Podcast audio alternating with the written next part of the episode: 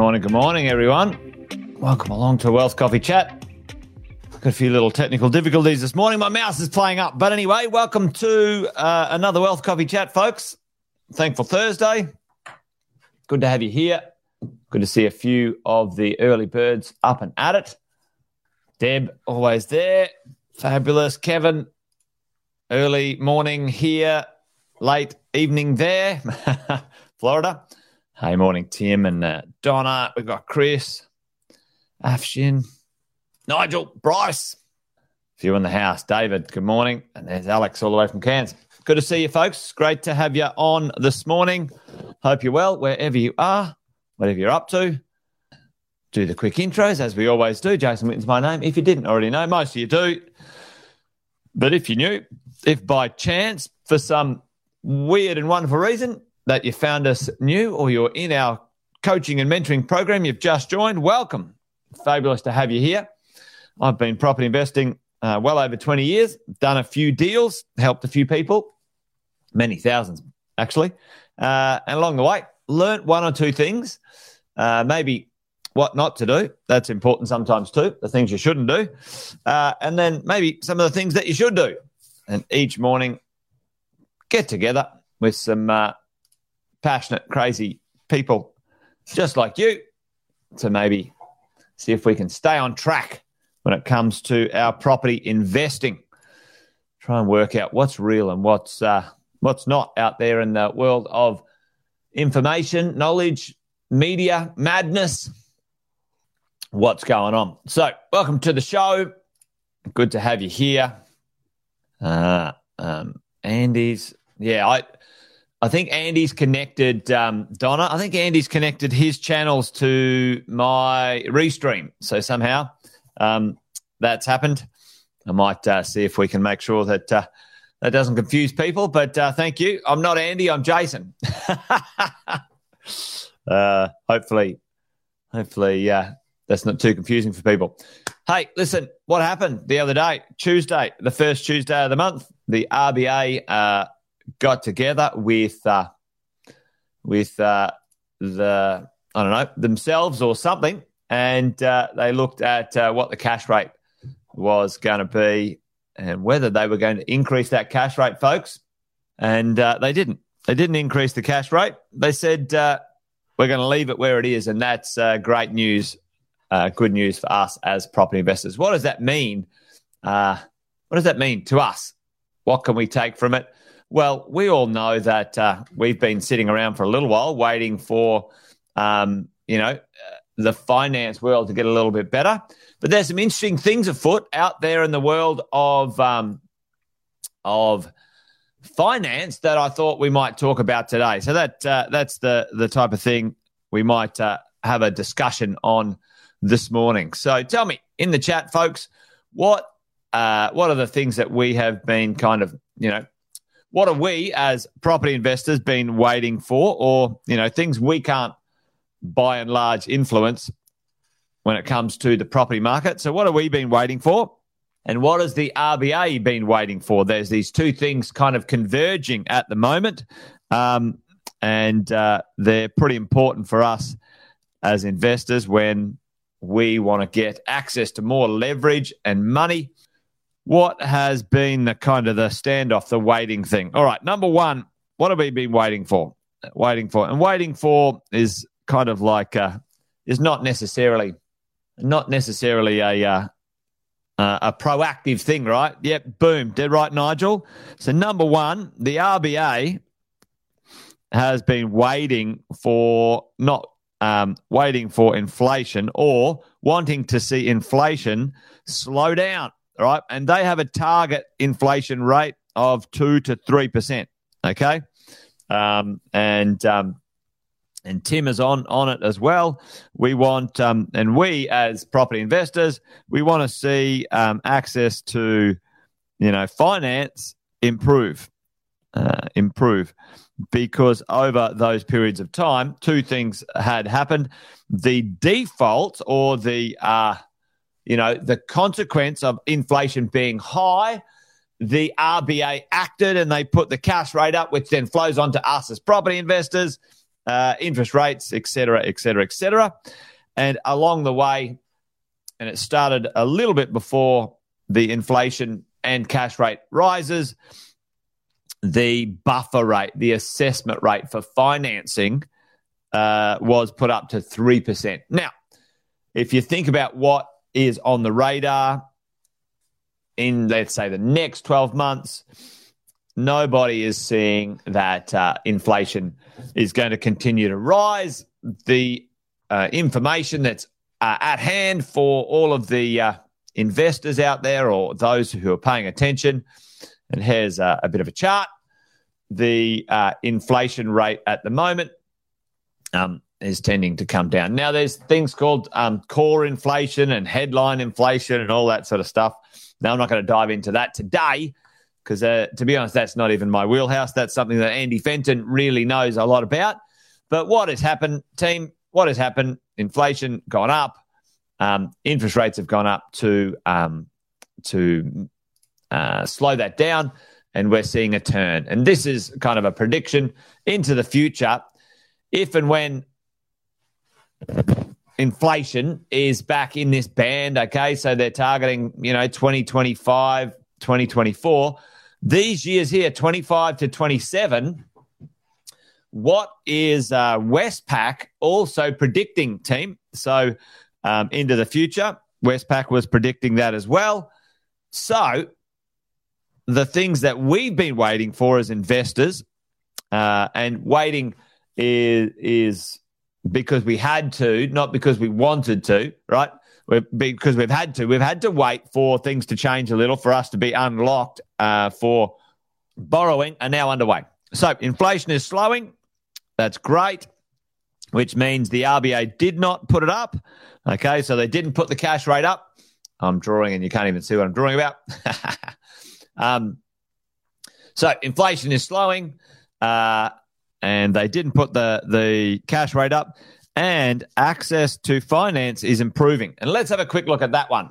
So, we've got a bit of a convergence coming, which I think uh, and we've been talking about it for a while, so it's nothing new, let's be honest folks, when it comes to the world of investing, the world of finance. Most of us who are, you know, uh, patient, you know, taking a longer term view of this, no, if you look in history, every single time we've had things, you know, uh, be great for a period of time, there's usually an adjustment uh, afterwards. You know, things overshoot. Lowest interest rates ever in history, you know, down in, you know, 2%.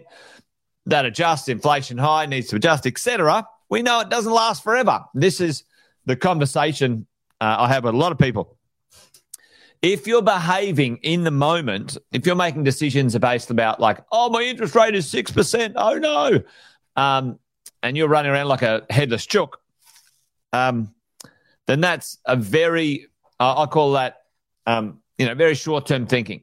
And uh, for us as investors, you should be behaving and making decisions based on owning that piece of real estate for 20, 30 years and what the long term average would be. Sometimes it'll be a bit higher. Sometimes you're ahead. Sometimes you're, you know, off the pace. Average it out. I know it's difficult sometimes when, you know, the budget's being stretched, but in reality, like I said the, the other day, you know, what's the priority? What's the priority for you? Do you want to do you want to build a property portfolio or not? If you do, sometimes you got to hunker down. Sometimes you got to sell a car to keep a property, not the other way around. Uh, and I've done that. I've done that heaps of times. I've sold things that are superfluous to continue to uh, keep my property investment portfolio because that's the higher priority for me. Anyway, that's not what the conversation is about today. The conversation is about inflation slowing, RBA pausing for the moment. Um, there's still a chance that they might, you know, give it a little uh, kick in the kick in the teeth in the next month or two. But let's see. And access to finance improving. What is that what does that mean? What what are we seeing there? And let's talk about access to finance improving. And you guys have seen this little calculator. We've uh, we use it for um, uh, doing strategies for our clients and customers. And we talk about okay, what happens here in the world of finance. Now, if you look over here, hopefully you can see this little section here where it says DTI product rate, assessment rate. Okay. This is where um, you can see what is going on when, when the lenders or brokers or financiers are calculating, right? A debt to um, uh, debt to income ratio, a 6.67. That's only just come in in the last few years. But let's look at this. Uh, even though you might be, uh, they might be saying, yeah, I can afford to pay a 7% interest rate. What are they putting on top? All right. And we've talked about this before. Tim uh, said it there. The assessment rate for financing. The assessment rate for financing is what has really caused us grief because they're qualifying our finance, our lending at 9.8%. Now, if you were a uh, if you were a person going, listen, you know, which way do we think interest rates will go? And that's what the lenders, that's what the banks are talking about now. Which way do which way do we think interest rates will go? We need to be attractive to to attract business. You know, do we think interest rates are going to go to nine percent? No, I don't think so. And why are we seeing that? What's going on out there in um, in the world of finance? There's a couple of things. The other day we talked about this. The uh, lenders are telegraphing, you know, in certain ways that they think the interest rates will go down over the next two to three years.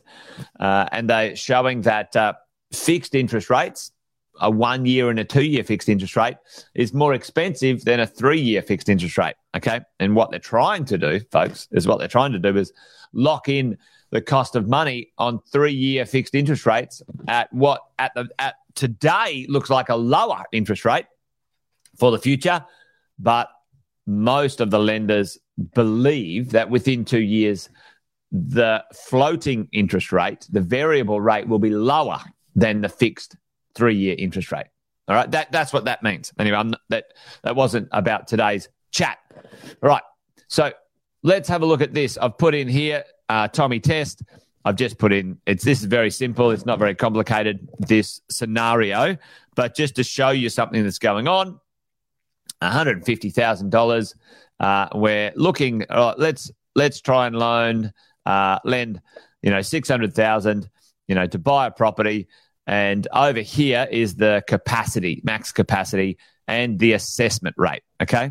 Now, what showed up in the calculator, which is pretty interesting, we've seen it um, happening a bit, is this additional information. Check out this apply special refinance assessment. Check policies here.